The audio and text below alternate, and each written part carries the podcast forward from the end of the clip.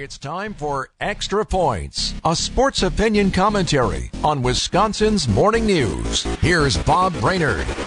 Everyone realizes what happens next because the Bucks could not find a way to win a seven-game series with Miami, right? And continue into the next round of the playoffs, right?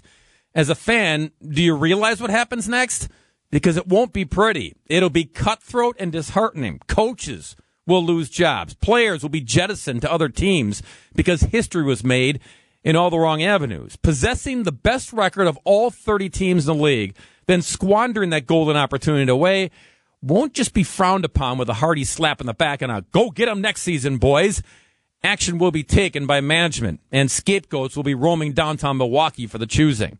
With a talented roster cobbled together for the sole purpose of making another championship run, falling short by falling in the opening round to a team that cured what ails them well, it'll demand change. Doing nothing would be an even bigger failure if management stood still and accepted this premature defeat. Fans are savvy and smart, and I believe they do realize what happens next.